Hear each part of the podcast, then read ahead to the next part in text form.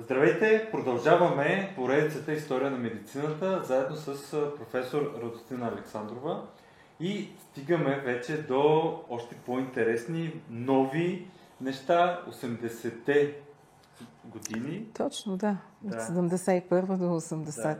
Кажи речи в наши дни. Ос, това е 8 епизод, така че ако не сте гледали предните, вижте ги.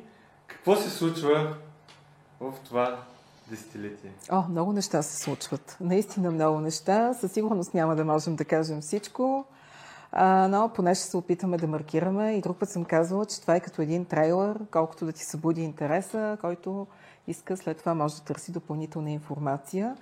Но това са така десетте години, в които не само ще кажем кой за какво получава Нобелова награда, но големите събития тук са още поне две.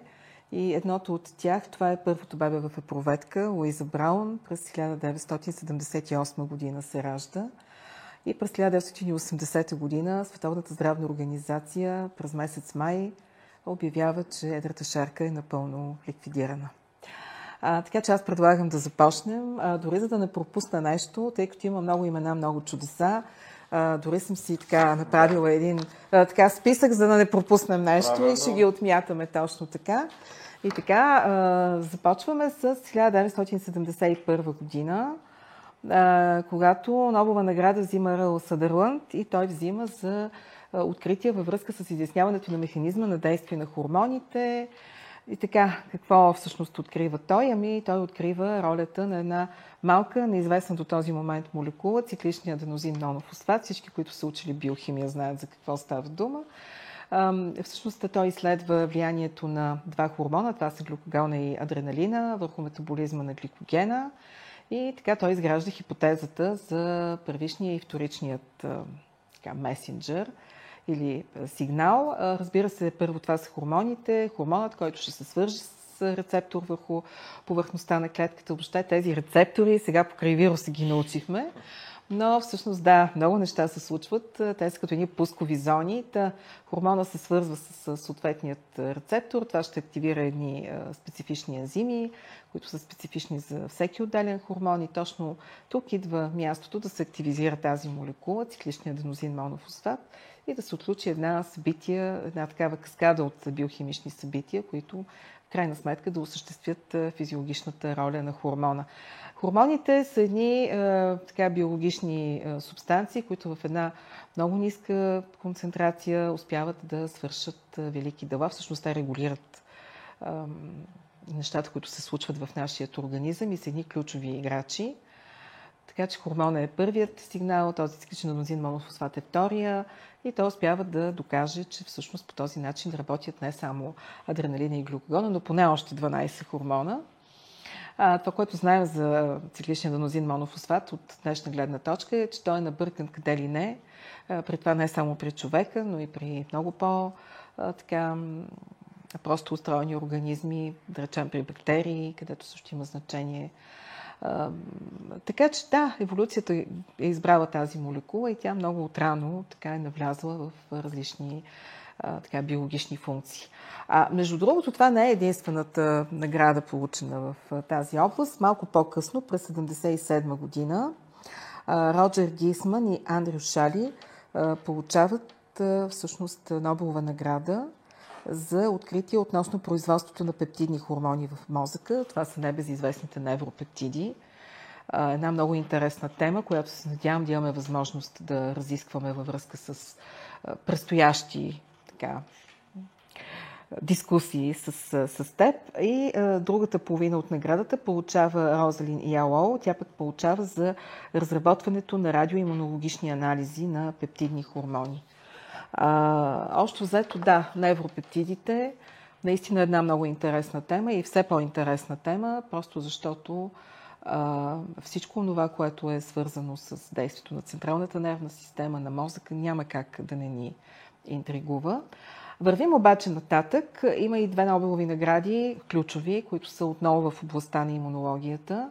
Първата е през 1972 година. Тя отива при Портер и Еделман – И те получават тази награда, защото а, правят открития във връзка с изясняването на структурата на антителата. Същите тези антитела, за които толкова много говорим през последната година и половина, има ли ги, няма ли ги, колко са, защитават ли ни. А, да, и двамата по това време какво се знае всъщност, че това са едни белтъчни молекули антителата, изградени са от аминокиселини, това са така наречените имуноглобулини от клас Ж, да кажем. Обаче какви са те, каква е тяхната структура? тъй като това са ни доста големи молекули, всъщност и двамата ги раздробяват на по-малки фрагменти. Портер използва един растителен ензим папаин, така че с тяхна помощ успява да получи по-малки фрагменти. А пък Еделман, той използва друга техника и успява да раздели антителата на тези леки и тежки вериги, както ние ги наричаме. Някои ги наричат къса и дълга. Така или иначе обаче, това, което става ясно е, че са изградени от около 1300 аминокиселини, че имат лека и тежка верига, че имат... Нали, Портер е този, който установява, че има различни варианти на, на, на тези антитела на практика, но във всички случаи те имат два много важни участъка. Единият това е FC участъка, кристализиращият участък, а другият участък или, или консервативният участък, както също някои го наричат, а другият участък това е FAB участъка, който се свързва с антигена. И всъщност той е така доста, по, доста, доста по-вариабилен, за да може да отговори на огромното разнообразие от антигени, с които на практика нашата имунна система се среща. Така че да, това е едно доста голямо откритие, но това далеч не е всичко. Още една награда отива, също в областта на имунологията. И всъщност това са това са наградите на Досе, на Бена Сераф и на Джордж Снел през 1980 година. Всъщност така приключва десетилетието на практика, а те получават награда не за друго, а за техните открития относно разположени на повърхността на клетката генетично определени структури, които регулират имунологичните реакции. Така, доста прецизно го е формулирала комисията, която дава тези награди. Всъщност за какво става дума? А, ами ние говорихме миналият път за трансплантации и всъщност това е една тема, която говорим, кажи речи, от първият епизод, защото това е една а, мечта на, на, на лекарите, на учените, а и на всички нас хората, не от вчера. А, и така, ако си спомним Ланштайнер, който откри така, основните кръвни, кръвногрупови антигени А, Б, 0. А, обаче, а, съответно, се оказва, и това е Досе. Всъщност Досе, това е ам, един френски лекар, който така, обучението му по медицина е прекъснато по време на Втората световна война. А, той завършва през 1945 година. И след завършването си той е назначен на начало на лабораториите по кръвопреливане. Това е към Националния център за кръвопреливане на Франция. Даже той прави една специализация в продължение на две години, веднага след войната в Штатите. Тя е в областта на хемотрансфузията. Това, което на него му е направило впечатление по време на войната, това е, че дори тогава, когато а, се прелива съвместима кръв, все пак Втората световна война вече а, нали, лекарите са нати с тези въпроси, даже по време на Първата световна война също, на него му прави впечатление, че дори когато се прелива съвместима кръв, пак има, в някои случаи се появява една много тежка реакция. И това така му остава в съзнанието. Защо? Впоследствие той ще се задълбае на тази тема а, и ще настигне, благодарение нали, на така, поручванията, които прави, ще стигне до извода, че на повърхността на клетката има едни специфични молекули, антигени, а, които на практика определят отговор на нашата имунна система на своя и чуждо, т.е. способността и да разграничава своя и чуждо. А, сега, в случая, тъй като става дума за преливане на кръв, всъщност тези антигени той ги намира върху левкоцитите, белите кръвни клетки. И между другото, по този начин той потвърждава проучвания на други, други учени преди него, с които заедно ще вземат Нобелова награда, които също са доказали наличието на подобни антигени при мишки, да речем. А, така че в крайна сметка, нали, в резюме става дума за така наречената HLA система. Това са човешките левкоцитни антигени. А, това са гените, които са като нашия пръстов отпечатък. И да, това са гените, които а, на практика техните продукти се експресират на повърхността на клетките. Разбира се, там има клас 1, клас 2 и така нататък. Но да, те се експресират върху повърхността на, на, на клетките.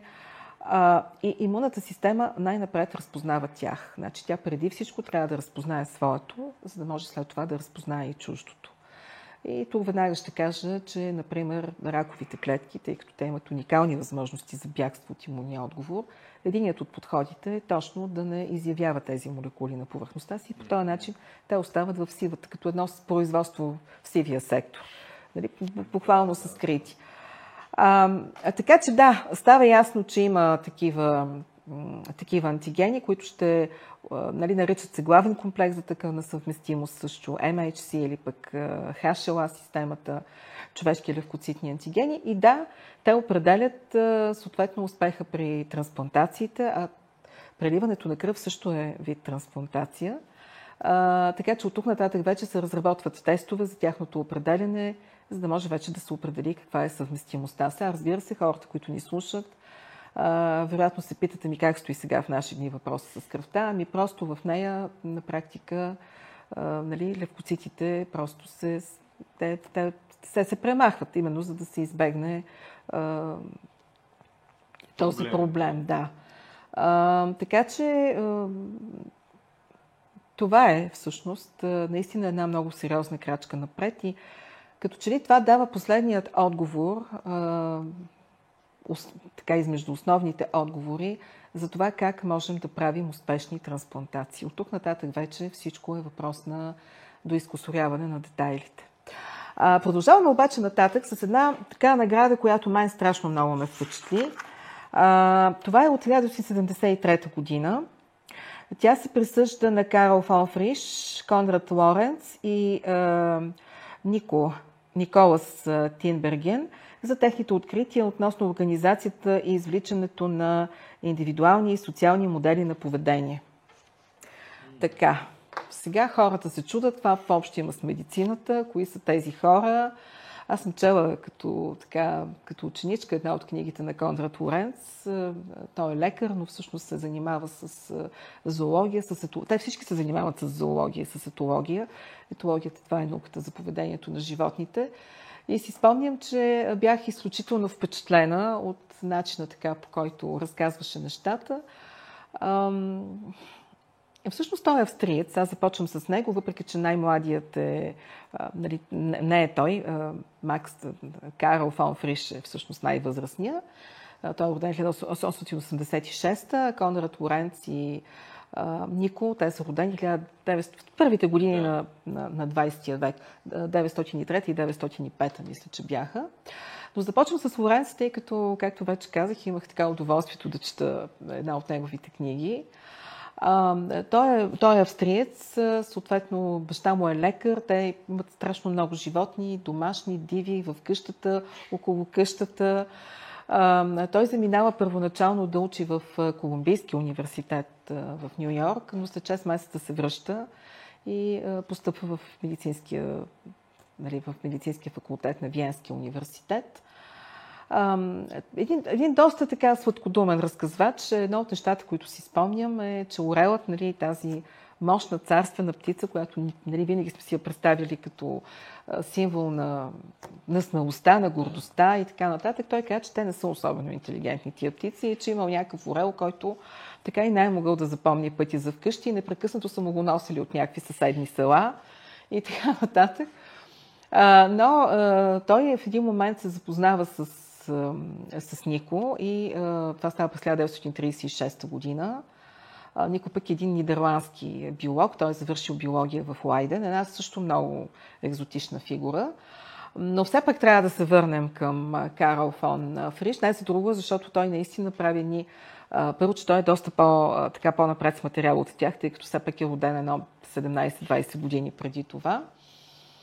А, той, а, той също е а, така лекарско чедо, австриец е, но неговият чичо е известен а, зоолог и въпреки, че той започва да, да учи медицина, всъщност а, така, разбира, че това не е неговото нещо, така че в крайна сметка завършва зоология в Мюнхен. Но още Чичо му, така, докато е студент, го въвлича в един проект, както бихме казали, нещо като студентска практика. Така че той го увлича там и те изучават зрението в слож, нали, сложните зрителни а, органи на, на пеперуди, на бръмбари и така нататък. А, и в последствие, както вече казах, той завършва зоология в а, а, Мюнхен и прави едни много интересни, много интересни проучвания, може би защото аз съм в доста различна област, но те на мен лично ми бяха безкрайно любопитни. Разбира се, той се занимава с това как светлината, как световете влияят върху рибите, върху безгръбнащите животни. Доказва, че рибите нали, не са слепи за цветовете. Но черешката на тортата са неговите проучвания, разбира се, върху, пеперудите, върху пчелите. Пчелите, да, пчелите знаем едни животни, без които света ще загине.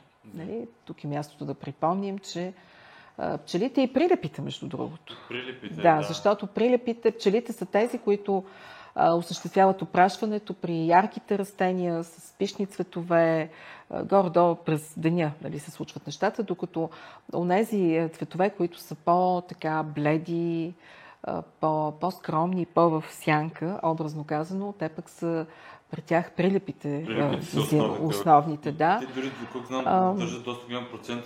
Абсолютно, абсолютно, абсолютно, да, прилепите. и пчелите, така че а, трябва много да внимаваме и с двата вида.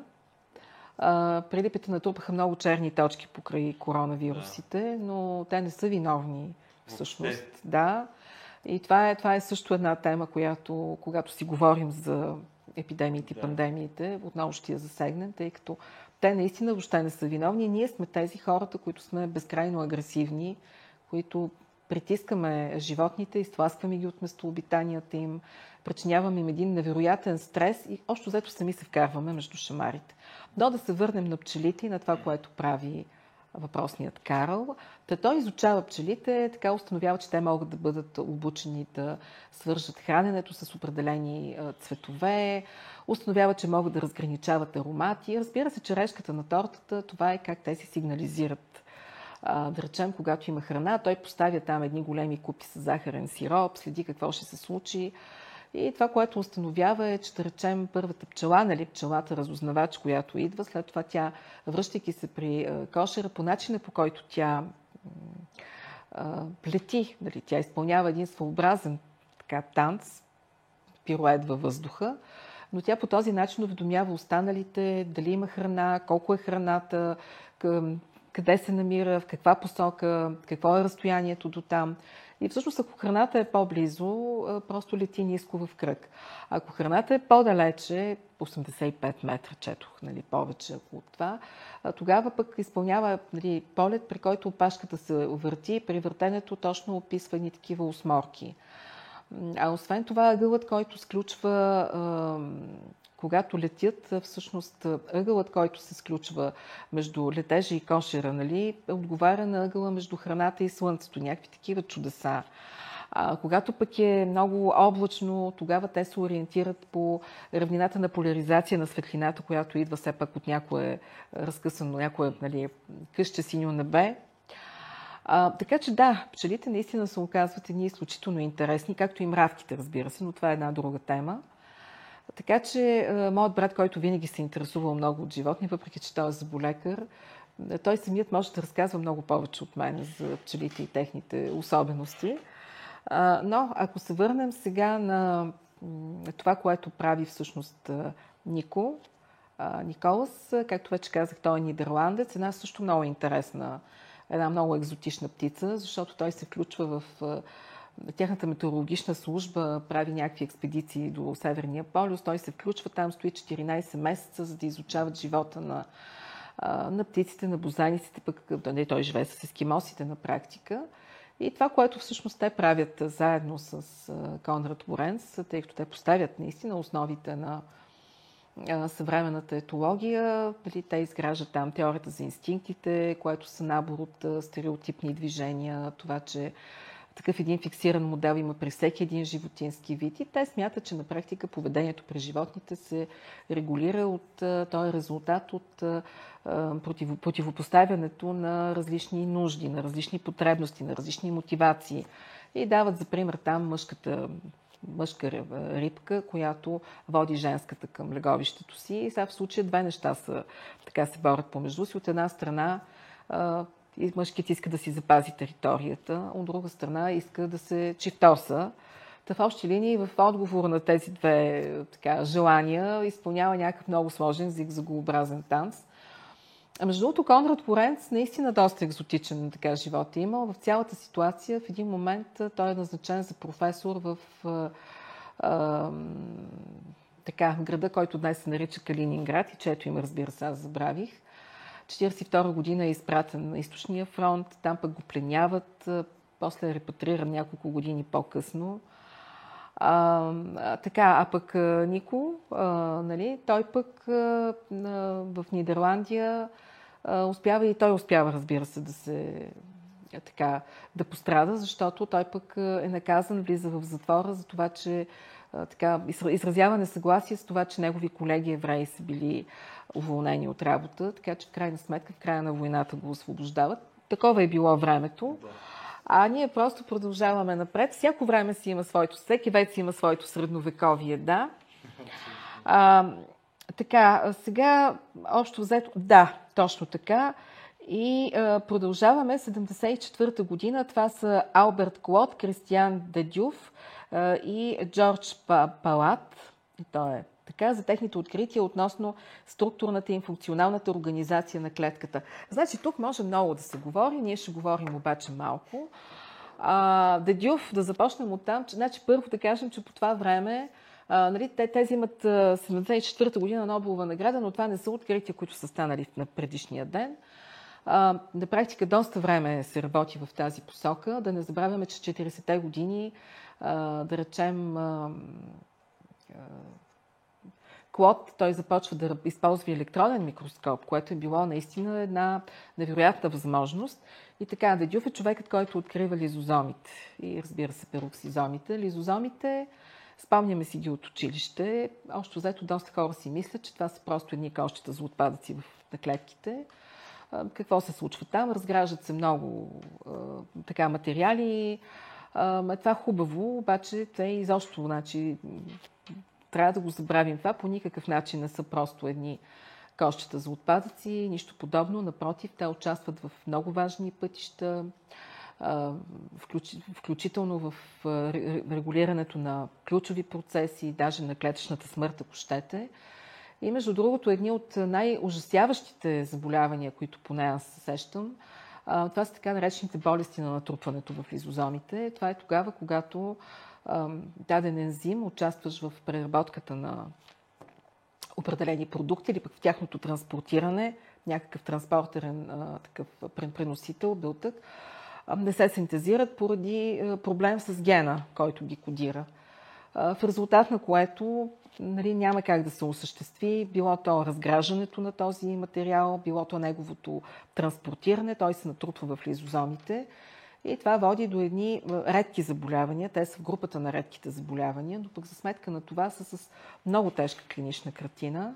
И във всички случаи, независимо, че те може да се различават в някои детайли, във всички случаи обаче централната нервна система е много жестоко поразена. А, сега това е една голяма тема с редките болести която няма сега как да я разгърнем, но е достатъчно да кажем, че първо те не са чак толкова редки, ако се съберат на куп. Става дума за няколко стотин милиона души в световен мащаб. Не всички, разбира се, имат такова лизозомно натрупване, такава болест на лизозомното натрупване, но болестта, тези, тези заболявания, свързани с натрупването в лизозомите, са един типичен пример. те могат да започнат първо да започнем от там, че самата мутация в гена може да бъде различна. Тоест един ген може да има различни мутации. А, значи, една болест може да бъде свързана с а, десетки мутации понякога, което прави много трудно а, идентифицирането. Тоест, ако се открие такава мутация, окей, да, това е, нали, застава дума за това. Но това, че не се открива позната мутация, не означава, че не е това заболяване, просто може тази мутация още да не е описана. Това много затруднява е, диагностицирането на тези заболявания. От друга страна, една и съща болест на натрупването може да протече с много различна клинична картина, може да бъде много тежко протичаща, да започне още в най-най-ранният етап от живота, буквално при бебета, може да се развие изключително драматично, а, а в същото време може да протече доста по-така умерено, да стане ясно, че има такъв проблем вече в една по-зряла възраст и може да стане и по някакъв случайен повод да стане ясно. Просто зависи какво, какво стои зад нея. А, ние определено сме длъжници на тези, на тези хора и на тези заболявания, тъй като не са много възможностите, с които разполагаме или по-скоро разполагахме. Иначе това, което мога да кажа е, че тук, както и въобще при редките болести, свързани с различни генетични проблеми, тъй като не всички редки болести са всъщност генетично обословени, но голяма част от тях, но да речем тези болести, които са свързани с трупване в лизозомите, те са много подходящи за генна терапия, тъй като, както вече казах, в случая проблемът е един ген, един продукт, един проблем, едно заболяване тъй като има заболявания, при които не е така. При рака, да речем, не е така. Там са ангажирани много гени. Много често ние не знаем кои са тези гени. И дори да направим корекция в някои от тях, това, че останалите продължават да функционират неправилно, поддържа проблема. Така че да, това са лизозомите. Иначе да, значи това е времето, когато са открити, ако щете, и рибозомите, ендоплазматичният ретикулум. Нали, това са ни много познати днес имена. Митохондриите, нали, става ясно, че те са свързани с дишането, с, че това са енергийните централи в клетката. Апарата на Голджи също ще, така ще излезе на, на, на светло, но мисълта ви беше, че това са едни неща, които днес всички ние ги знаем, но това е било чудо за тези години. А и дори 1946 година Клод издава, всъщност той публикува две статии. Едната е посветена на методите за фракциониране на клетката, т.е. за изолиране на отделни така, нейни структури. Това е едната статия, той е много силен в тази област. А пък другата е посветена на това как изглежда клетката под електронен микроскоп. Днес ние разполагаме с много мощни електронни микроскопи, с много други възможности, но по това време това наистина е било чудо. А третият учен, Паладе, мисля, че така трябва да му се произнася името, всъщност той е румънец, завършил е в Букурещ медицина, запознава се с Клод и той го кани в неговата група в Роквелеровия институт в Нью Йорк. Така че той заминава за там през 1946 година. Впоследствие той самият успява да се наложи, има своя лаборатория и се занимава с това какво се случва с белтъците в клетката, т.е. с синтеза на белтъците в клетката. А, така че клетката започва да разкрива своите тайни. А, това е истината, и, но и до ден днешен ние продължаваме да научаваме много, много и много нови неща. Ето пак се връщам на лизозомите. Една от последните Нобелови награди, мисля, че беше за 2016 година, тя отиде при един японски учен и беше във връзка с автофагията. Да. Но всъщност там отново лизозомите са тези, които така играят ключова роля. Така че не, това са едни много важни органели и те по никакъв начин не са кощета за буклук. Митохондриите, понеже за тях също нали, много говорим, не знам дали ще имаме повод да разкажем, но само да кажа, че те си имат своя собствена ДНК, свой собствен генетичен код. Те са доста автономни в това отношение. И между другото, тук също има заболявания, свързани с така, проблеми в митохондриалната ДНК и това са също едни много сериозни така, заболявания. Любопитното е това, че нали, клетките си съдържат митохондрии, но пък така има публикации, които показват, че на практика те, те не са отделно, те доста синхронно всъщност така живеят и функционират.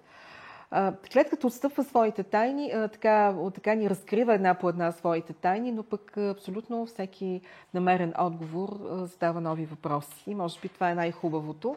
А ние продължаваме нататък, защото се случват и много други интересни неща. Да, разбира се, значи това е едно десетилетие, в което две от Нобеловите награди са получени в областта на, бих казала, молекулярната биология.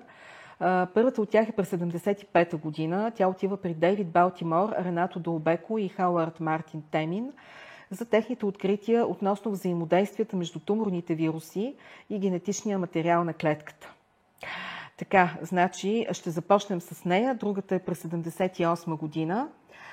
И сега отново ще се върнем към Алберт Клод, между другото, който освен, че така е свързан с откриването и на ризозомите, и на плазматичния ретикулум и така нататък. Но едно от първите неща, които той прави, като съвсем млад учен, е това, че той си задава въпроса и той прави проект на практика, който е финансиран. Той получава пари, за да работи по тази програма. И тя е не за друго, а за да отговори на въпроса кое, кой, е, кой е факторът, който определя а, така, онкогенния характер на... Кое лежи в основата на а, саркомата на Раус? Ние говорихме за тази Нобелова награда миналият път. Раус саркома вирусът, първия, за който е нали, потвърдено, че може да предизвика м- солиден тумор, нали, сарком в птици. Обаче остава въпроса как се случва това. Кой е фактора, който стои? Кой е онкогенния фактор?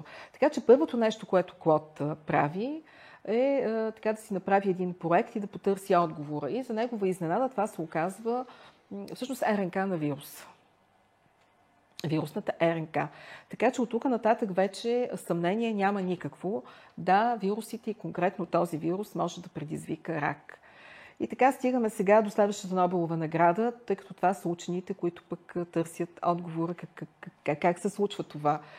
Окей, нали, значи РНК, това е един РНК съдържащ вирус, това е той е ретровирус, раусаркома вирусът. Добре, да обаче как тази РНК молекула влиза в ДНК? Как изобщо успява да, да я трансформира? Как може да превърне клетката в ракова? Големият въпрос е как може РНК да влезе в ДНК. Сега тук дава много идеи на хората, които имаха така виждания по повод на вакцините. Така че, да, тъй като догмата, тя и до сега е такава, и аз много пъти съм го казвала, идеята е, че, и това го знаем от училище, нали, ДНК, тя се презаписва в РНК, и РНК съответно по-нататък се превежда под формата на белтък, нали, ДНК е в ядрото, РНК ще излезе в цитоплазмата и там чакат рибозомите, които вече казахме, че са ги открили. Хубаво, обаче как сега РНК ще влезе в ДНК? И тогава Темин от тази цялата тройка, нали, Диобеко, Балтимор и Темин, Темин, той така има едно виждане, че най-вероятно това става като съществува явно някакъв ензим, който може да превърне РНК в ДНК. Както вече казах, това е все едно да накараш ръката да тече наобратно срещу течението. И още взето всички са около тях, всички казват, нали, че това е невъзможно. Нали? Но в крайна сметка, да, те успяват да изолират този ензим. Това е така наречената РНК-зависима ДНК полимераза или обратна транскриптаза, която така е запазената марка на ретровирусите, но не само на тях. Така че освен в нали, раусаркома вируси и другите, въобще всичките ретровируси и хив в това число, това е ензим, който го има и в хепатит Б вируса. А, така че да, това е наистина едно много важно откритие, което не просто дава отговор на въпроса нали, как се случват нещата, но на практика вече в последващите години дава много идеи. Нали, като се започна от там, че има една хипотеза, според която РНК е била така по-първа от ДНК и е била презаписана с помощта на подобни ензими в ДНК като минем през това, че става дума за един уникален ензим, който го има, да речем, в ХИВ. Ние в следващите 10 години ще говорим за ХИВ. Но, при вирусите точно деликатният момент е да успеем да намерим нещо, което е специфично за тях и ако го атакуваме, няма да навредим по никакъв начин на клетката и на организма. Еми е точно този ензим се оказва това нещо и той е първата мишена, която е атакувана във вируса на ХИВ. А, така, и освен това, а, за пореден път става ясно, че а, догмите а, в науката няма място за догми. Просто всяко нещо трябва да бъде. А, нали, винаги трябва да има един въпрос, а ако все пак. Нали? А ако все пак. Сега обаче все пак ще се върнем към ваксините срещу COVID-19, защото наистина там един от големите страхове беше няма ли все пак РНК на вируса да влезе в ДНК. А, а, сега, значи в нашия геном човешки 8% всъщност е вирусна. вирусна ДНК.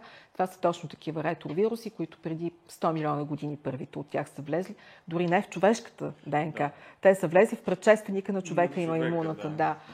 да. По-нататък те са влизали на етапи, ние това го казахме, очевидно имало някакви, може би, пандемии, имало все пак в тези 100 милиона години много неща са се случвали. Ние виждаме да тук. Толкова... Да, няма как да знаем, но, но очевидно, че това е ставало на етапи. Но значи, аз няма как да се закълна, че а, след като очевидно част от нашия геном съдържа вирусна ДНК, никой не може да се закълне, че нали, не е възможно някаква вирусна а, нуклеинова киселина да влезе в нашия геном. Но пък все пак нека хората да си помислят, които ни слушат, при положение, че от първия си ден, от който сме се родили, сме в контакт с всякакви инфекциозни агенти, колко пъти сме били инфектирани с вируси. Те са се размножавали в нас а, активно, с цялата си машинария и така нататък. Значи, ако е толкова лесно да се преодолеят защитите на човешкия геном, значи до, така, до към моята възраст вече трябва ми да ми е сменен генома, както се казва. А такова нещо не се случва. Тоест, наистина има много защити, които пазят целостта на нашия геном за щастие. Така че, каквото и да си говорим, във всички случаи вирус има много повече възможности в това отношение, в сравнение с която и да е вакцина на практика. Да, така, и че... това е полезната част, нали, вакцините ами, реално да, създават защита. Точно така. Нали, нали, ние... В крайна сметка, поне аз за себе си, това последно го говорихме и с една приятелка, която също е лекар преди няколко дена, аз, понеже стана дума за това, че в крайна сметка наистина никой не може да бъде 100% сигурен в каквото и да било. Нали? Казва, че сигурни са само смъртта и данъците, но това за данъците не е, не е, много, не е много сигурно. Да. Така че никой не може да бъде сигурен, но както и да погледнем нали, на тежеста вирус, нали, вакцина, винаги вируса ще има, така ще води по точки, като възможности да предизвика проблеми. Не за друго, а защото просто той е активен, той се размножава, той разполага с много повече неща. Така, да се върнем сега на другите а, ензими. Така че обратната транскриптаза наистина е една, една невероятна стъпка напред. А, и с нейна помощ, между другото, могат да бъдат направени и много други а, така, експерименти. Нали? нали това е един, един ензим, който може да се използва за много цели, включително и в лабораторни условия. Това обаче не е всичко. През това десетилетия другата Нобелова награда в областта на молекулярната биология и а, това е през 1978 година. Вернер Арбер, Даниел Натанс и Хамилтън Смит всъщност те откриват рестрикционните ензими и тяхното приложение към проблемите на молекулярната генетика. А, значи, рестрикционните ензими, сега тук може да говорим колко класове са, кои какво разпознават и така нататък, но ние няма да навлезем в тези подробности. А, само ще кажа, че разбира се, те са няколко класа. Аз се сещам за три. А, но а, всека, всяка, всеки един от тях, представител, нали, всеки един от тях, а, представете си ДНК, която е, да, тя е съставена от четири нуклеотида, Представете си едно изречение, написано само с четири буквички, но те могат да бъдат подредени по най-различен начин. Това, което е характерно за тези рестрикционни, рестриктази или рестрикционни ензими, е, че те разпознават точно определено участък, определена последователност и точно там режат много специфично, като едни ножички. Защо това е толкова важно?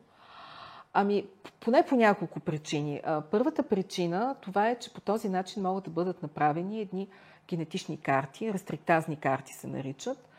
Тоест, генома, нали, генетичната, геномът на който и да е организъм, или моделен ген, ако щете, или участък от него, би могъл да бъде срязан с един, или, един или повече такива ензими. Както вече казах, те винаги разпознават и режат на точно определени места. Така че представете си по този начин ние може да сравняваме различни организми. По този начин, ако някъде е настъпила някаква промяна в генетичната информация, която е засегнала участъка, който ензима разпознава, съответно там няма да има срязване, да речем, или пък напротив, може да се появи допълнително. А, така че ето ви една информация, която е много ценна. Но това, което наистина е много ценно, а, това е, че тези ензими а, отварят пъти към така наречената рекомбинантна технология. Защото това да можем да произвеждаме различни биологично активни молекули, ако щете инсулин, примерно, тъй като в наши дни инсулина вече далеч не се произвежда, много отдавна не се произвежда по начина по който ние говорихме, че са започнали да го произвеждат в Канада, да. нали, преди имаше годишнина всъщност тази година от първото приложение. Не, нали, той не се използва, не, не, не се изолира от, от кучета, от говеди и така нататък.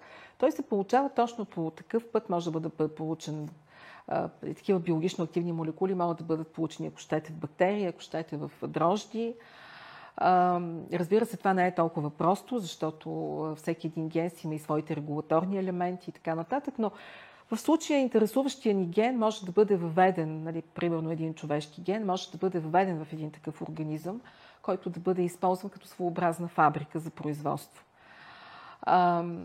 За да може да стане това нещо, съответно пак се използват такива рестрикционни ензими, т.е. с тях на помощ ние ако срежем и едната, нали, генът, който ни интересува, ако го срежем и съответно мястото, където искаме да го въведем в организма, който ще го приеме, ако ние срежем с, един и същи ензим, на практика се получават лепливи краища и те могат да си паснат. Нали. Едното място е срязано по един начин, те не режат косо, нали, получават се, краищата малко се, различ, се разминават, така че, тъй като ДНК знаем, че двете вериги са свързани по специфичен начин се разпознават базите, така че ако ние срежем и създадем такива прилепливи крайчета и на едното място и на другото, ние можем да въведем нали, този участък от ДНК, да речем в бактериалната клетка или в клетката от дрожди и те ще, се, ще си паснат, ще се разпознаят, ще се слепят.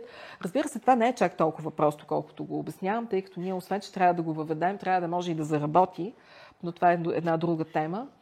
И тъй като казах, че може да използваме хем дрожди, хем да речем шерихия, коли, бактериални клетки, всъщност предимството на дрождите е това, че те са еукариоти. Ние също сме еукариоти хората. А пък белтъците, които нали, ние произвеждаме, еукариотите, много често след като веднъж бъдат синтезирани в фабриките, наречени рибозоми, след това те търпят някои промени. Ние ги наричаме посттрансфлационни промени. И още заето по-добре е в дрожди така да ги въвеждаме, защото те също са еукариоти и шансът тези промени да могат да се случат е много по-голям, отколкото в прокариотите, където просто не се случват такива неща. А, така че да, голяма част от, от, от вакцините, ако щете, от биологично активните молекули, всъщност се получават точно благодарение на такива рекомбинантни технологии. А, можем да накарам дори, дори някои от така, вакцините сега, които бяха създавани срещу SARS-CoV-2, така хората на това място тотално губят интерес, аз съм сигурна, но все пак човек трябва да знае какво се случва. Но да, имаше и такива случаи, в които а, бяха използвани, а, да речем, имаше идея растения да бъдат използвани, за да, да, за да може да, да произведат интересуващите ни антигени. Нова вакс, там също, всъщност, там се, нали, гена се въвежда в бакубовирус, пък с него се инфектират клетки, а пък тези клетки мисля, че бяха от насекоми, дали не бяха от молци, така че в крайна сметка те се използват да ги произведат и, и, и да могат да се е, организират и на практика да се оформи е, структурата. Но на практика пак е белтък. Така че да, на практика тези рестрикционни ензими отварят наистина една много голяма врата и дават много-много възможности. Ние обаче продължаваме нататък. А, между другото, аз просто се чудя кога и по какъв повод ще можем да си поговорим, тъй като ето сега си говорихме за дрожди, говорихме си за шерихия коли, но всъщност идеята такива биологично активни молекули да се получават.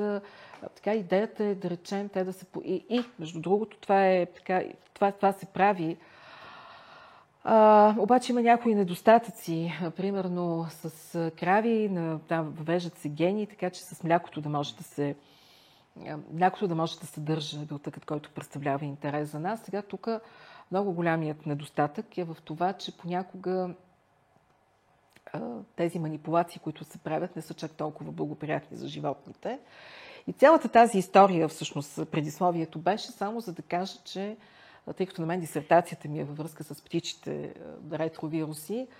Та, идеята беше, че птиците на практика, кокошето яйце се разглежда като а, така най-подходящия биореактор.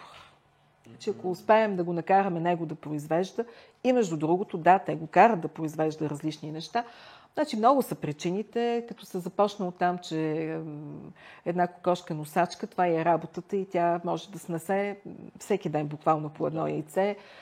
Всичките тези методи са абсолютно автоматизирани. Яйцето само по себе си е стерилно, нали, стига нали, да бъде самото стадо контролирано, да няма заболявания и така нататък. Така че да, това е много голям интерес и тук пак стигаме до това, че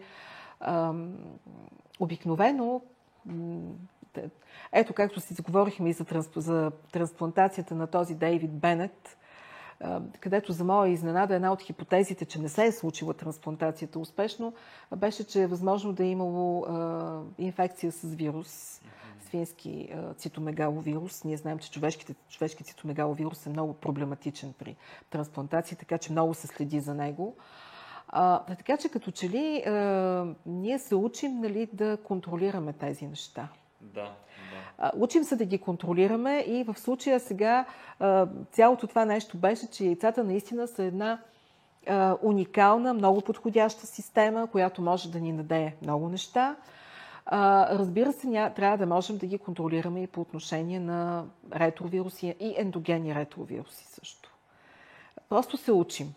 Но това е а, това е точно това, така. Той е един точно така. дълъг процес, който и, ами, и да знам хората, че този процес не е от днеска за утре и че тези вакцини, които са нали, спомена, в никакъв случай. Не са а, от резултат. Те може би бързо станаха благодарение на новите технологии и цялото това натрупано ами, знание. А, те станаха много бързо, защото а, самата технология е такава. Нали? Не се налага Значи това... Но бяха включени суперкомпютри. Да, да, да, абсолютно. Много, много хора но, в цял свят. Много учени. хора, много средства, и много знания. знание, което до момента да. ние това нали, говорим, да да се види колко много с натрупване, с натрупване, с натрупване се Ами 46-та година излиза статията на Клод, както вече казахме, за това как изглежда клетката под електронен микроскоп. Май Богу, ние и сега научаваме нови неща. Точно. Абсолютно. Така че така стоят нещата. А иначе, значи на мен лично мечтата ми по отношение на ваксините, това беше края на миналия век. Помня, че тогава писах някакви материали и с тебе ще направим нещо за тях, но идеята беше да, да не караме да ги произвеждат растенията, така че да ги има в плодовете. Нали? Само да. си представи, тръгваш за Индия, предстоят ти или някоя друга по-така екзотична държава. Трябва да Ма не, ябълка, и това в самолета, нали, стюардесата ви казва сега, нали, тук за малария круша, за жълта треска ябълка, гроздето е за едиси, за денга, примерно, нали. А, сега това не се случи точно така. Има но, време. А, ами, а, а, между другото, едно от най-така подходящите растения се оказа тютюна в това отношение. Но аз няма да забравя, беше в първите години на нашия век, наистина в първите. И имаше един конгрес в Пловдив, на който аз участвах. И имаше а, един доклад, представен от а, така, едно, едно българско момиче го представи. А, и то, във Франция много се работеше по този въпрос. И беше точно в тази област. А, и аз бях толкова впечатлена. И след като си изнесе нещата, след като приключи нали, в кафе пауза, тя дотича и каза, помните ли ме, вие ми водихте упражнения по имунология? И на мен ми беше толкова мило, защото наистина така вече така се видяхме по-отблизо и аз си спомних, разбира се, няма как така от голямото разстояние, отблизо вече е друго. А, но да, това, това наистина граничи с фантастиката. Сега тук нещата не се случиха по различни причини, но е това може да си го поговорим също някой път. Но, но да, хората просто трябва да знаят, че науката определено стеснява границите между реалността и фантазията. Така е, Това е истината така. и трябва да сме готови да приемаме тези неща. Но колкото повече се говори и съответно после се инвестира в наука, Точно така, да. А, ние ще живеем в тази фантастика а, и то хубавата част на... на... Хубав... Надявам се да е хубавата част. да. А, между другото, понеже тук сега точно споменахме Балтимор, едното от имената, Казах вече, че рестриктазите дават път към, и към рекомбинантната ДНК, дават път по същия начин, дават път и към генната терапия. И между другото, Дейвид Балтимор, той е мой голям любимец, 78 година, той изнася а, така една, една лекция във връзка с генната терапия. Всъщност той е първият, надявам се другия път да може да поговорим и за нея, за генната терапия. Но Дейвид Балтимор е този Нобеловият лауреат, млад и хубав, който а, така описва стъпка по стъпка какво би представлявала генната терапия, какъв би бил нейният смисъл. А, и той обяснява, нали, че всъщност идеята е да можем да заменим този сгрешен ген, за който казахме, да речем, при болестите на натрупването, а, да можем да го заменим с работещ ген. И той казва, ако това се случи, това ще бъде триумфът на медицината. И от 78 година на сетне, трябва да ви кажа, между другото, почти веднага, значи това е, той, той изнесе тази така, лекция 78 година, много скоро след това са направени първите проучвания в тази област, затова се надявам, че следващия път да можем да, да кажем няколко думи. А, но аз години наред, 2009 година бях поканена да изнеса такава лекция в областта на гената терапия на рака в Гърция на едно балканско училище по онкологии за лекари от балканските страни онколози. И трябва да ви кажа, че тога, всъщност тогава написах една, нали, бяха статиите от Конгреса, но тя доста години беше в така, топ 10 на най-цитираните публикации на това списание. Но мисълта ми беше, че аз години наред така говорих за нея на, на, така, на студентите, точно с думите на Балтимор. Ако това се случи, това ще бъде триумфа на медицината. Само, че знаете ли, това вече се случва. И това е, за мен това е голямо удоволствие да го кажа. И затова много държа да направим този подкаст за иновациите. Защото през последните няколко години, всъщност, включително и по времето на пандемията, бяха одобрени, може би, десетина терапии, генни терапии, на различни заболявания. Най-често става дума за редки заболявания. И да, това е капка в морето. да, те са много скъпи. Да, всяка нали, държавите търсят начини да се справят с това. Но така или иначе генната терапия не просто е така плахо отворила вратата, вече сериозно я е отворила и е дала една много сериозна, така сериозна заявка.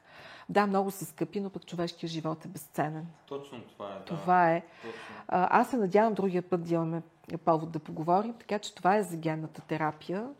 Една моя любима тема, определено, да, която да. се развива. И пак казвам, а, а, има заболявания, така наречените моногенни заболявания, където точно един ген, проблема с един ген е в основата при рака е малко по-сложно. Там са намесени, то е полигенно заболяване, много повече гени са намесени и там нещата са по-трудни. А, така или иначе, обаче, ние вървим напред и продължаваме. Стигнахме до къде? А, те ми казахме. А, а, ма разбира се, най-интересната част. Вие си мислите, че така ще бъде скучно. Нищо подобно. Стигаме до 76-та година. Две имена, които не знаят доколко говорят нещо на хората, които ни слушат. Това са Барух Блумбърг или Бари Блумбърг и другия е а, Гайдушек. И сега забележете, защо получават Нобелова награда. За откритията им относно нови механизми за възникване и разпространение на инфекциозни болести. Така. Скучно, нали? Изобщо не. Започваме с Бари Блумбърг. Така трябва да качваме нагоре. Барух или Бари Блумбърг, да, учен, американски лекар, който така много се интересува. Той изучава... Значи, тогава на мода са, както виждате, антигени, кръв, антитела. И сега той много се интересува дали има различия в кръвни антигени при различни етнически групи. Иначе казано, дали антигените на една група хора биха били засечени от антителата в серума на други групи хора. Общо взето нищо интересно не се случва обаче. До момента, в който не открива, че в серума на един човек от Нью Йорк, хемофилик, неговите антитела, неговия серум не разпознава пък кръвта на един човек, който е от Австралия, той е от аборигените, от местното население. И затова този антиген е наречен австралийски антиген. Няма да държа хората в напрежение, само ще кажа, че малко по-късно става ясно, че всъщност, всъщност така е открит хепатит Б вирус. Така наречения австралийски антиген не е нищо повече от ХБС антигена. Това е повърхностен, повърхностна структура, повърхностен белтък на хепатит Б вируса. Така че Бари Блумбърг с това негово проучване, което тръгва в някаква съвсем друга посока, в крайна сметка дава на света хепатит Б вируса. Нали, той ще бъде видян този вирус няколко години по-късно под електронен микроскоп. Един друг учен ще го, ще, ще го наблюдава. Но това отваря пътя към лечението, в смисъл, то отваря пътя към диагностиката на това заболяване и създаването на вакцина. Първата вакцина, първите диагностични тестове са създадени точно от групата на Барух Блумбърг. Защо това е важно? Значи 28 юли беше Световният ден, посветен на борбата с хепатита. Това е ден, който е обявен от Световната здравна организация. Между другото, това е рождения ден на Бари Блумбърг. Той не, не за друго е избран. А, сега, хепатита също нашумя много. А, от една страна, хората много казваха през последните две години, толкова много заболявания има, ние само за COVID говорим. Точно така, има и много други заболявания. Хепатита безспорно е едно от тях. По принцип има данни за хепатит, още за вирусен хепатит, така съдейки по това какви описания са дали за... Нали, още Хипократ говори за жълтеница, там става ясно после, че тя може да бъде инфекциозна жълтеницата. Нали знаете какво е жълтеницата? Пожълтяването на кожата, на склерите на очите. А, така или иначе обаче, в момента така основната борба, и това наистина е много сериозна борба, тъй като идеята до 2030 година ние да успеем да се справим с вирусния хепатит. Така, това е една много амбициозна задача. Значи, те са основно хепатит А, Б, С, Д и Е като от тях тези, които основно привличат вниманието на СЕЗО, това са Б и С, защото те, значи острите форми на хепатит, те не са чак такава драма, те много често могат да минат и безсимптомно, това се отнася за всичките. Но тогава, когато заболяването хронифицира обаче, тогава може да се, да се стигне до цироза на черния дроб, т.е. функционалната част на черния дроб – бива унищожена от вируса и се замества от съединителна тъкан, както казваме. Иначе казано от най-обикновен пълнеж, образно казано, но той вече не може да изпълнява своята функция. Така че това е едно много сериозно заболяване и също така рак на черния дроб. Така че годишно милион и 400 хиляди души 2019 година са загубили живота си именно заради хронични форми на хепатит. 95% от случаите, смъртните случаи при вирусен хепатит са точно следствие на хепатит Б и хепатит С.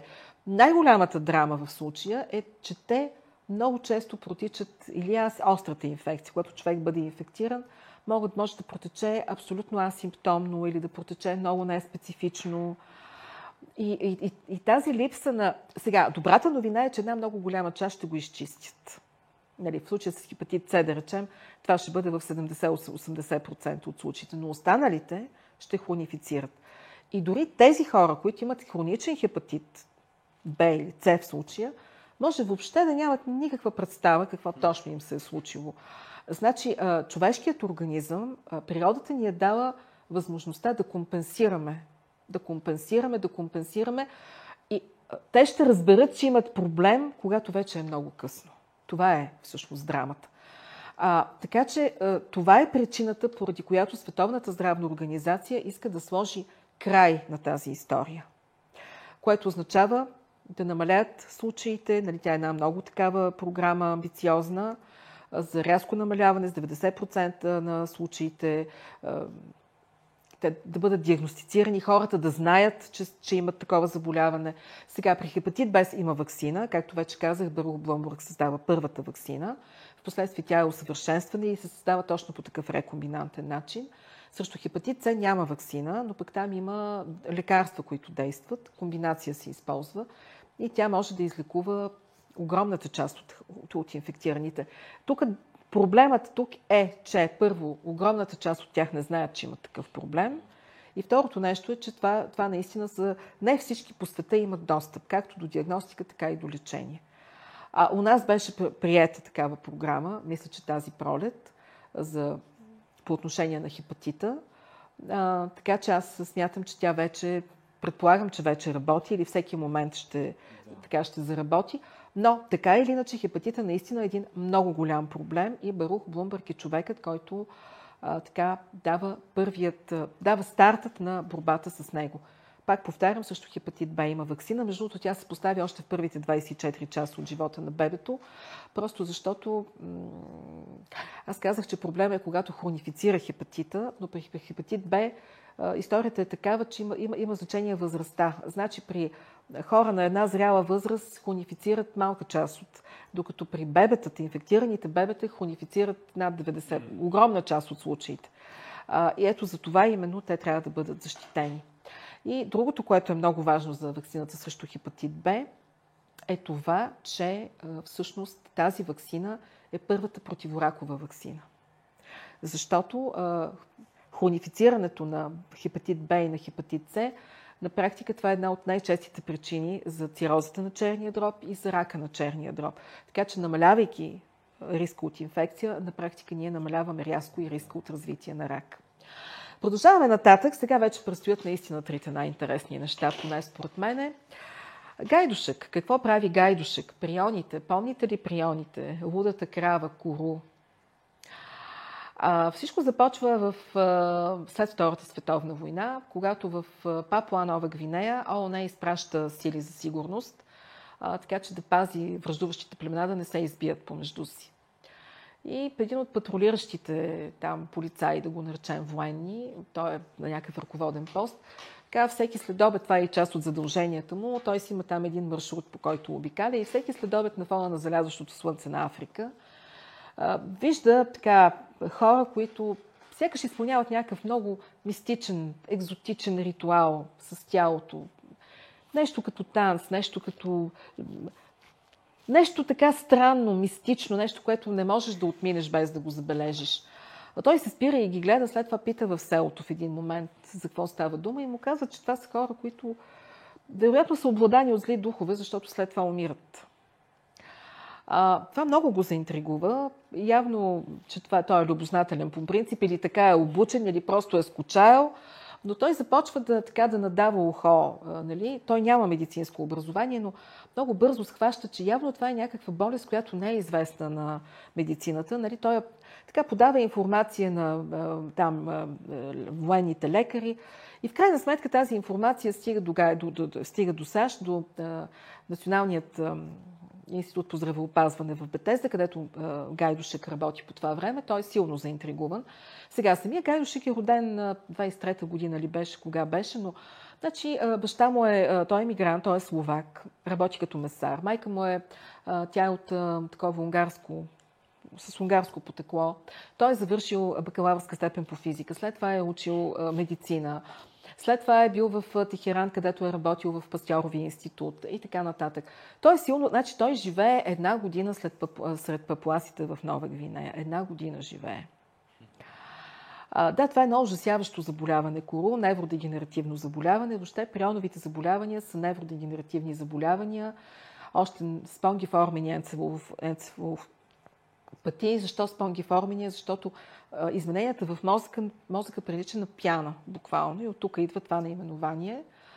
А, болестта кору, е, тези странни движения, понякога този смях, смях който по-скоро това са някаква физиологична реакция, така че той живее повече от година там. Тук ще спестя подробностите. В крайна сметка става ясно, че заразяването става по време на един ужасяващ канибалски обичай, когато умре мъж особено. Жените и децата така консумират, особено мозъка. Идеята е, че така ще наследят знанията, силата, мъдростта, смелостта и каквото се сетите. Това е някъде много нависоко, нависоко се, така се случват нещата. Очевидно, че е по-трудно водата да поддържа висока температура, когато... И да, това е начинът. Значи това, което прави впечатление на Гайдушек, той първо мисля, че това е вирус. Но се оказва, че не е вирус. Нали? Той е вирусолог. Не, това не е вирус.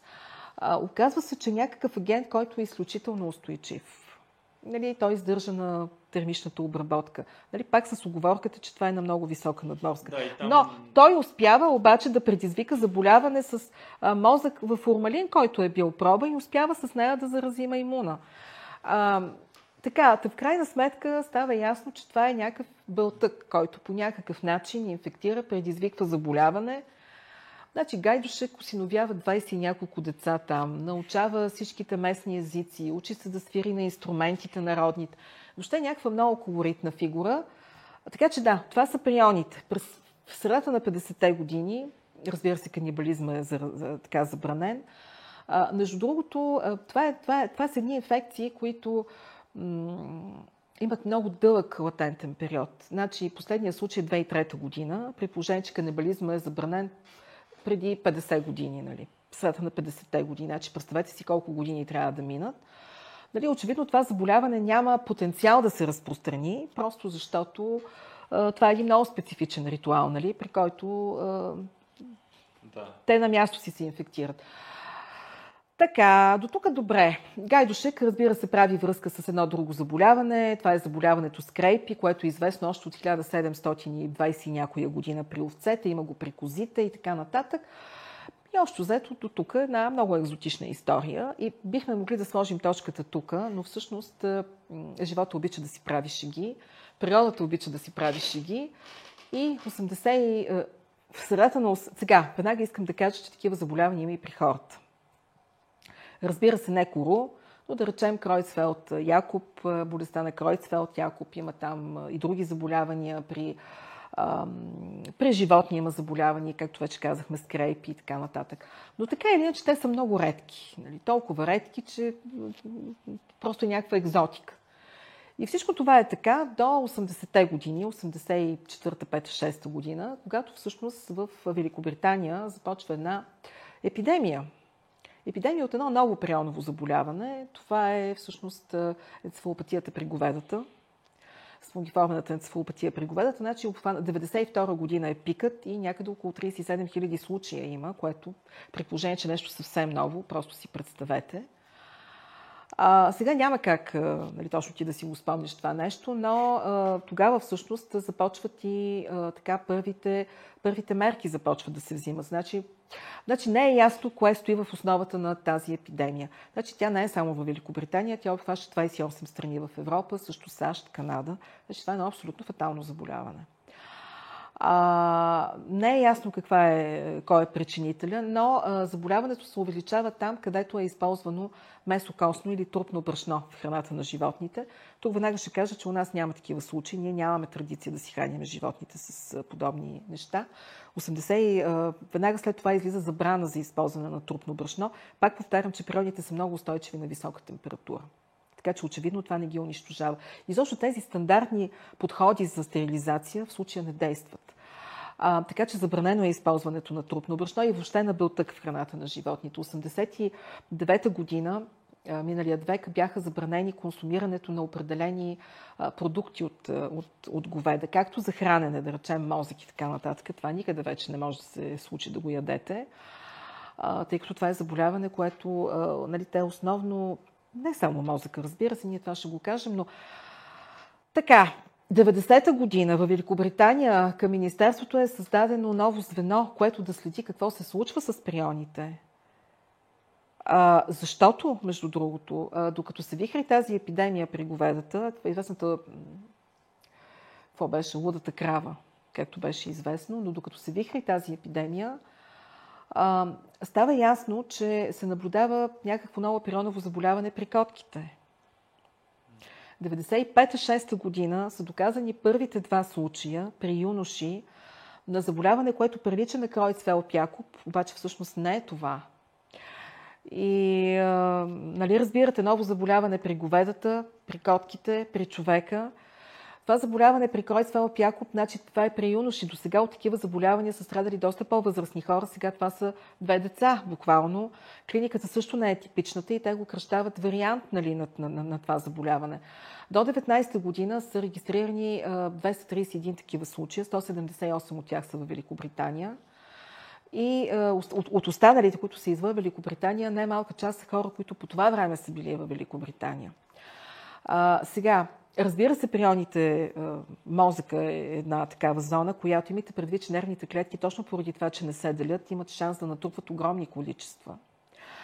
Но те се натрупват, тези, тези белтъци всъщност, те се натрупват и в лимфоидни органи.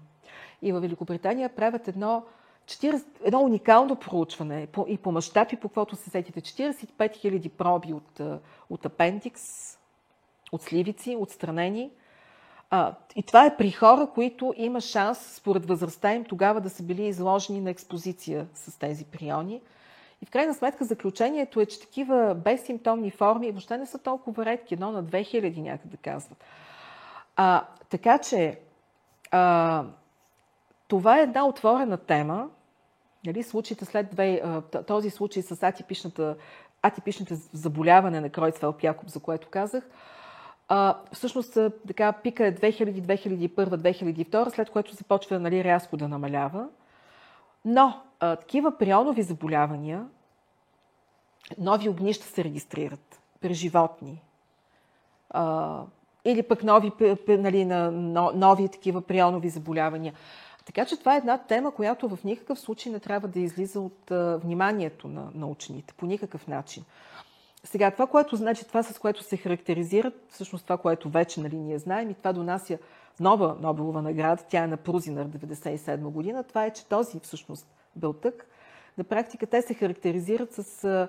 Има, има нормална форма на този белтък, която ние си нали, я притежаваме, но тя може да претърпи промяна, ненормална конформация да придобие, и съответно от тук нататък вече тази ненормална конформация се натрупва. Тя стои в основата на тези невродегенеративни процеси и една такава молекула с изменена анормална конформация би могла да, така, да предизвика промяна в конформацията на нормалните молекули. Сега, тук има една много голяма питанка и тя звучи горе-долу последният начин, като разбира се, нали, не искаме никого да сряскаме, но Подобни неправилно структурирани белтъчни молекули се откриват и при редица други невродегенеративни заболявания, ако щете и при Алцхаймер, ако щете и при Паркинсон, ако щете и при Хънтингтън.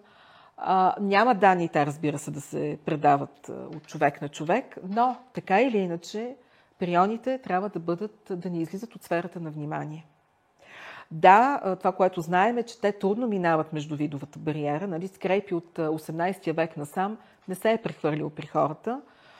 Но ето тази спонгиформена енцефалопатия при говеда се оказва, че може да премине между видовата бариера. И това, което определено така събуди интереса на специалистите, това е, че още 74-та година миналият век се оказа, че може да стане предаване, имаше такъв пациент, на който е правена трансплантация на роговица – роговицата е мозък по същество. И всъщност по този начин стана предаване на Кройцвел Пякоб дизиз. Има описани повече от 400 случая в световен мащаб, при който такова предаване нали, е станало с помощта на, да речем, растежен хормон и така нататък.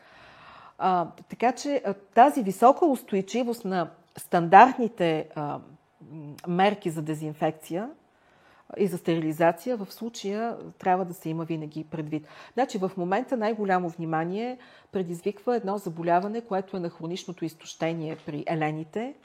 67 година е доказано в Штатите, в Колорадо, има го не само в САЩ, и в Канада е доказано. То е ендемично в този район.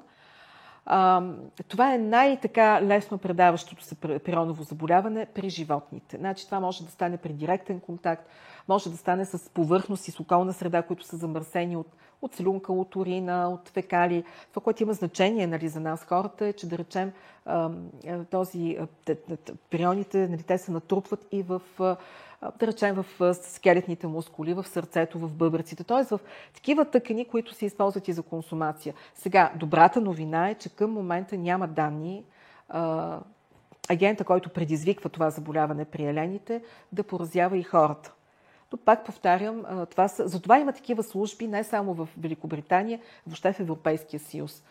А, между другото, само да кажа, че аз съм безкрайно горда и щастлива с това, че когато така, прионовите заболявания бяха в фокуса на световната общественост, не само на, на науката, но мои колеги, ветеринарен лекар, доктор Марин Александров и хуманен лекар Димитър Кадийски, и двамата. Единът беше включен в екипа, който се занимаваше с прионовите заболявания при животните, а пък професор Кадийски беше във Франция в един от най-големите центрове, ако не и в най-големия център в Европа за изучаване на тези заболявания. И между другото, една от първите научно-популярни публикации, които написах, беше точно посветена на, на прионите. Аз бях изключително впечатлена от от, от, от, от нещата, които се случват.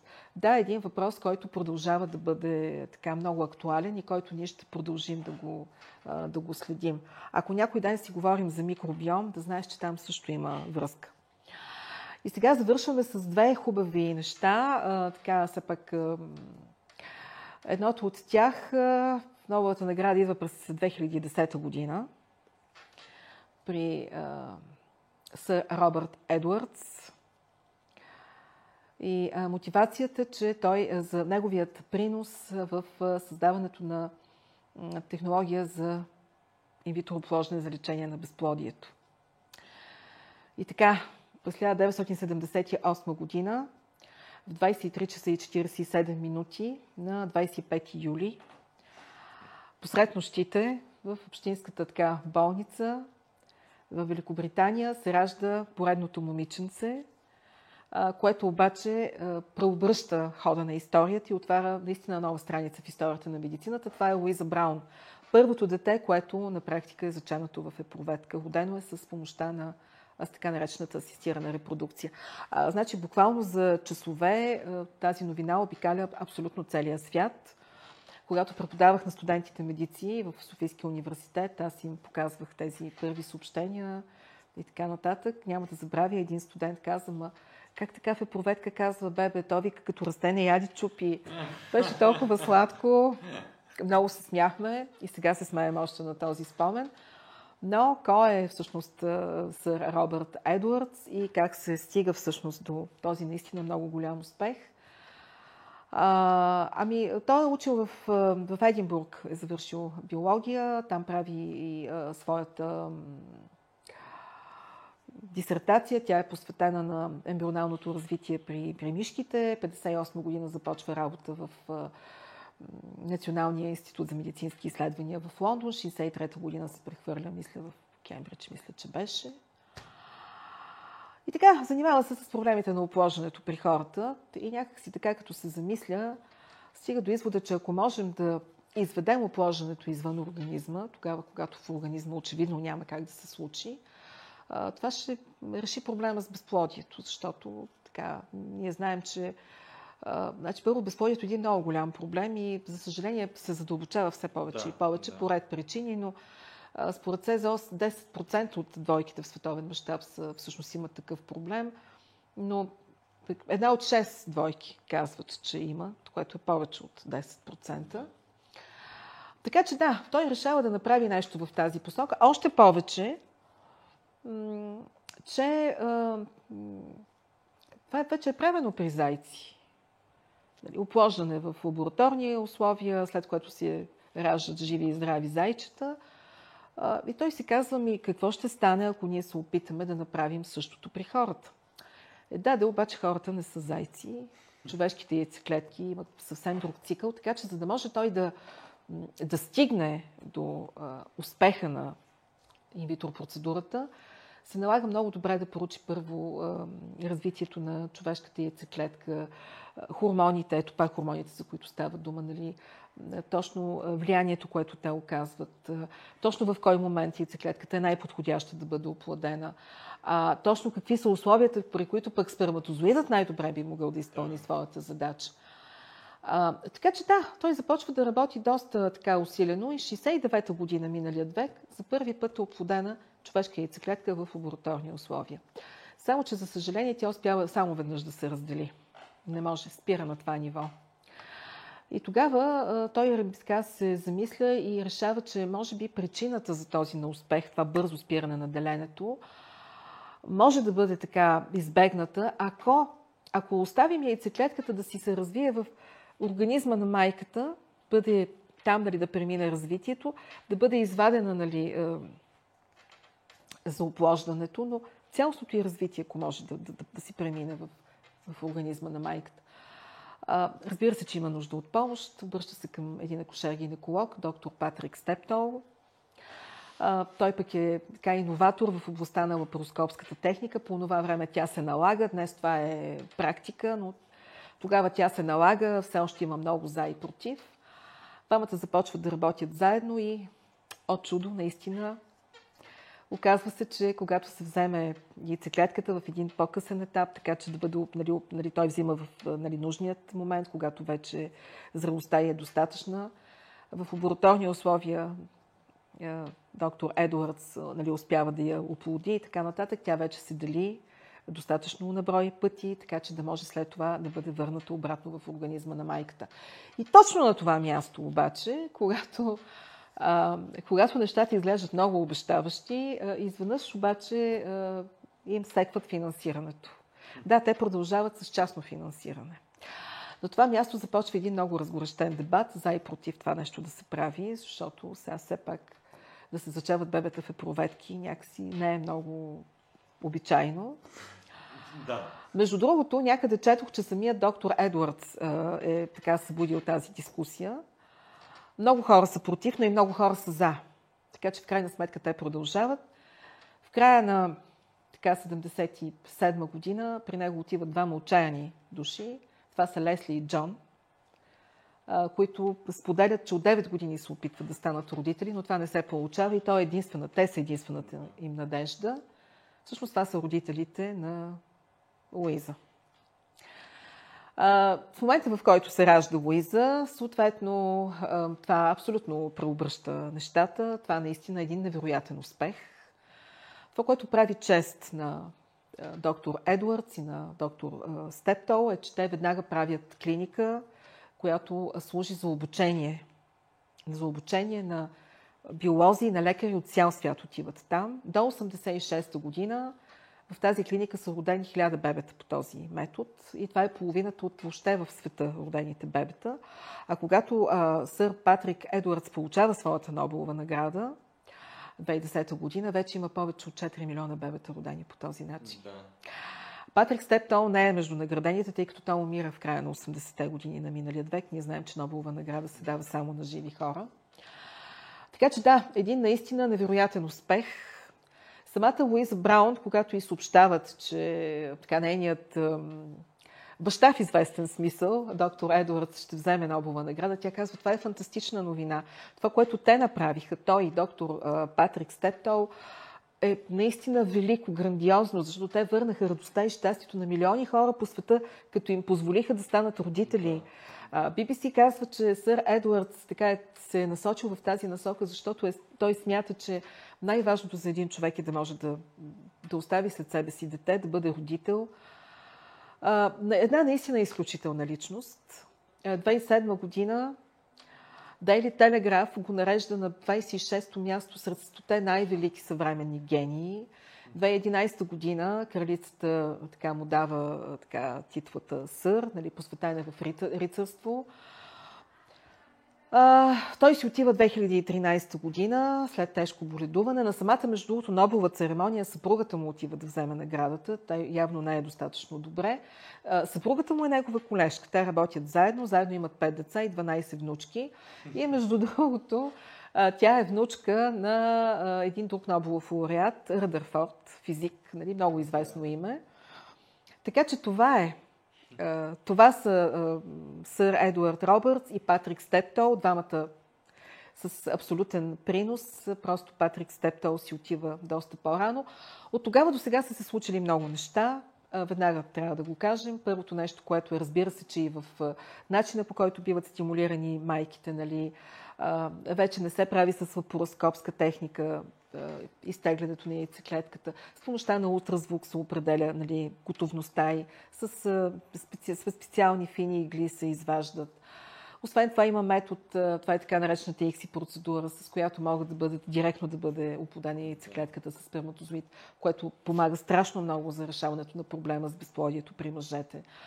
И а, няма как, няма как да се въздържа и да кажа, че м- това, което мен лично винаги ме кара да се а, така просълзяваме, че днес се дава огромен шанс и на хората, да речем на жените, на които им предстои сериозно лечение, което може да наруши възможността им да стане майка, да речем на рак на гърдата.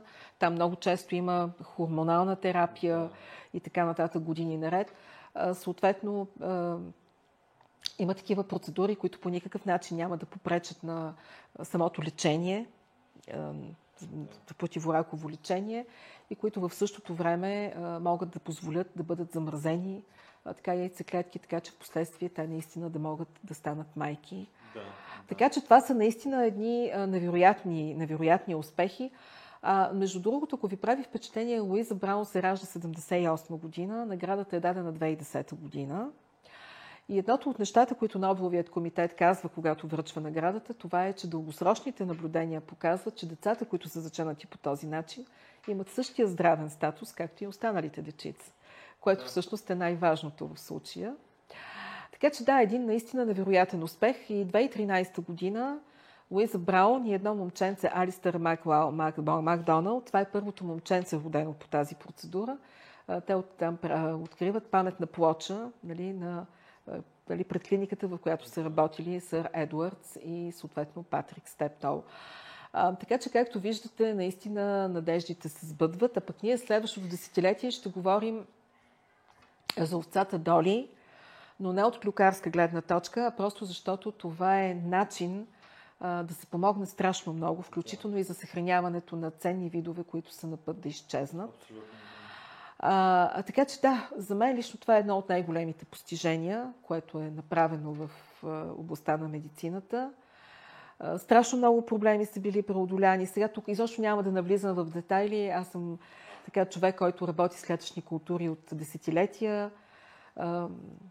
Яйцеклетките никак не са трудни да бъдат, никак не са лесни да бъдат замразени. Така че е направена невероятна крачка напред към това Абсолютно. те да бъдат скрил-консервирани. Дори сперматозоидите, които много отдавна се замразяват в зануждите на животновъдството да, и така нататък, да. но дори там методите се усъвършенстват непрекъснато. А, така че да, една невероятна крачка напред. И завършваме с един наистина от големите успехи. А, 80-та година, май месец, Световната здравна организация обявява, че вирусът на едрата шарка на вариолата вече е напълно елиминиран. Много важно нещо. Това е много важно нещо. А, сега тук веднага искам да кажа, едрата шарка, това не е варицела, това не е морбили. Да, на английски е smallpox, обаче на български е едра шарка. Нали? Това трябва да се знае. А, едно заболяване, което а, за последните 100 години преди неговата елиминация отнело живота на половин милиард души. Много. Да. да, половин милиард души. Аз бях просто изумена. Най-ужасяващото е това, че дори тези, които са оставали живи, те са били обезобразени по един ужасен начин. Една голяма част от тях са били ослепени. Наистина едно ужасяващо заболяване – а, разбира се, не случайно първата вакцина е точно срещу едра шарка. Въвежда я доктор Едуард Дженър в Великобритания. Всъщност ние, мисля, говорихме за това в един предишен епизод. А, това, че на практика той използва вируса при кравите, който да. за хората не е толкова болестотворен, но създава имунитет. А, така че да, а, Разбира се, че тогава също имало много сериозни движения и така нататък, но в крайна сметка тази вакцина успя да покаже, че, с, че, единственият вирус, който сме успяли да се разделим, това е точно вирусът на едрата шарка. не е малък. Това е нещо много Ами, това е един... Сега тук това, което така ми се иска да кажа е, че в момента, в който а, така вирусът беше елиминиран. Разбира се, за това много неща допринесоха, така че ние трябва да ги споделим и тях. Първото нещо, което това е един ДНК съдържащ вирус, което означава, че той е много стабилен генетично в сравнение с грипа, в сравнение с ХИВ, в сравнение с коронавируса. ДНК, ДНК молекулата е много по-стабилна не за друго, защото не, че и при нея не стават грешки, когато става отвояването, синтезирането на нова молекула, но просто в човешките клетки има механизми, които откриват тези грешки и могат да ги поправят, докато за РНК няма такива поправки, такива системи. А, така че това е едното. Второто, което е, че това е един вирус, който поразява основно, а, не основно, той само човека поразява. Няма познати резервуари в природата. Защото сега сами разбирате, че иначе битката е абсолютно обречена. Така, така, това е второто нещо. Третото нещо, това е, че а, такова нещо като асимптомно носителство, там няма. Нали? Хората като боледуват, боледуват и то е ясно, че боледуват.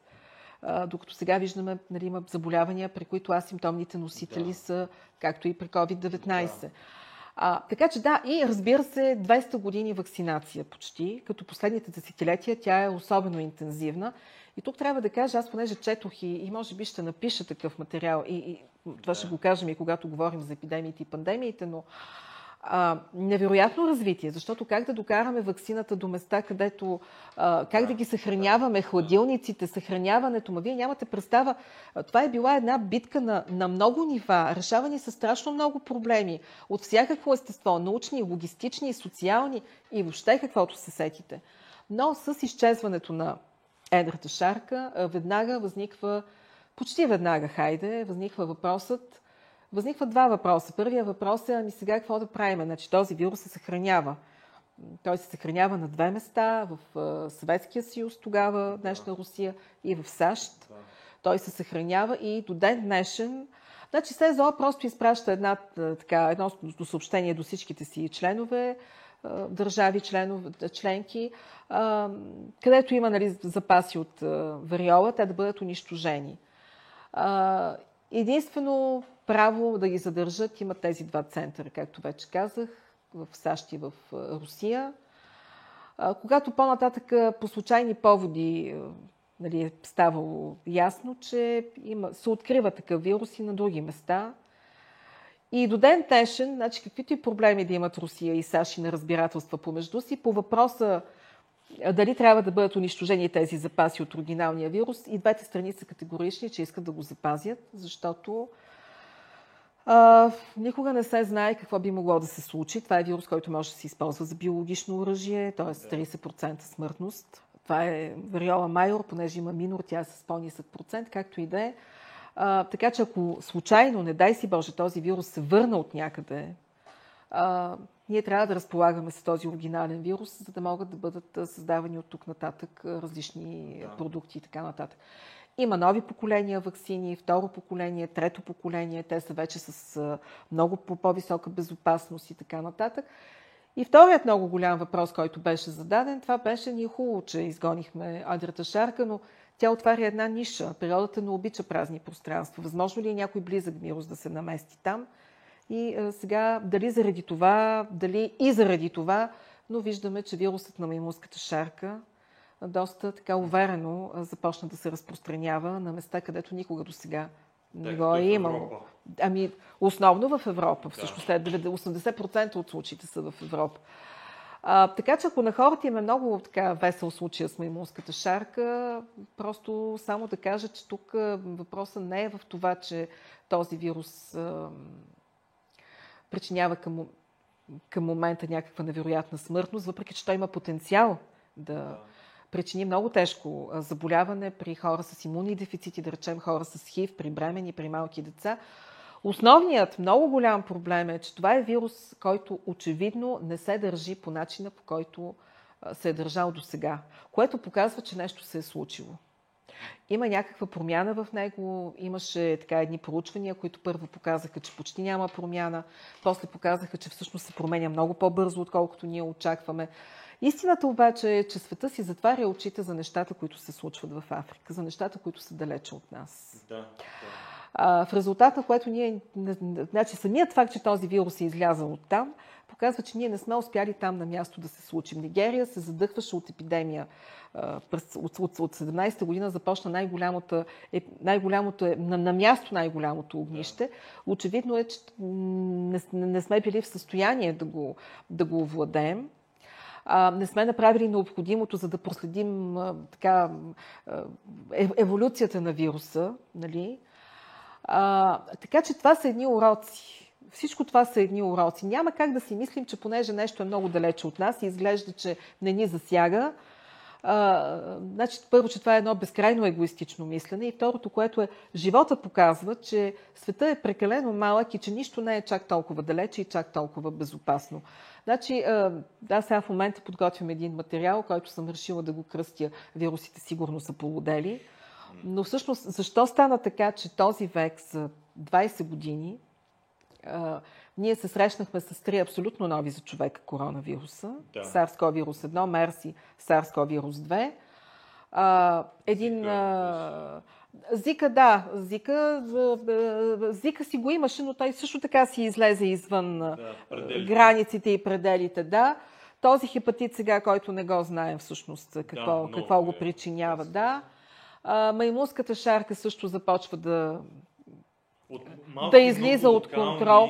Да, стана абсолютно, точно феномен. така. Разбира се. И това е въпрос на много малко време той да излезе от ограничената сфера, в която сега се разпространява. И това е въпрос на това е въпрос, може би, и на време, и на контрол, и на мерки. Но ако в началото от СЗО казаха, ситуацията е контролируема, то в един...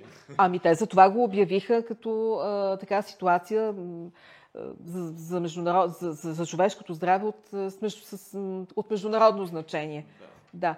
А, така че да, заслужава си да се поговори по тези да, въпроси. Да. И от друга страна, вирусите трябва да бъдат държани наистина протокола. Не случайно края на февруари, мисля, че беше прията такава програма. Февруари или март СЕЗО прие такава стратегия, програма, да се проследяват всички от тези патогени, които имат потенциал да предизвикат епидемии и пандемии.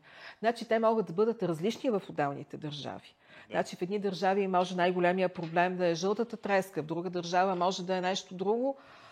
Обаче а, идеята е наистина те да бъдат проследявани, да знаем какво се случва. И между другото, това е нещо, което нямаше как да се случи до вчера, тъй като това изисква много ресурси, много знания, много организация, това да се прави геномен анализ.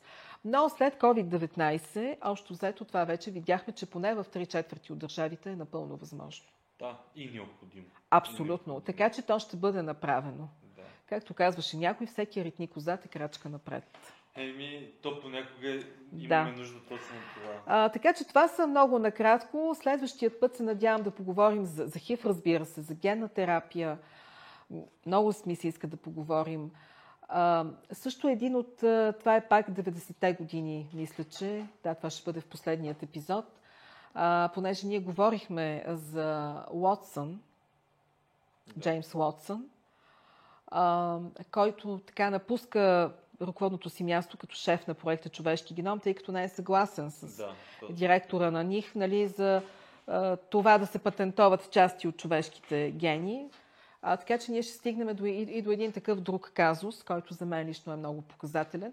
И защо има истории в а, медицината, които са достойни за, за холивудски сериал. И аз а, понеже една от темите, които много ме вълнуват, това са лекари които, и учени въобще, които пишат.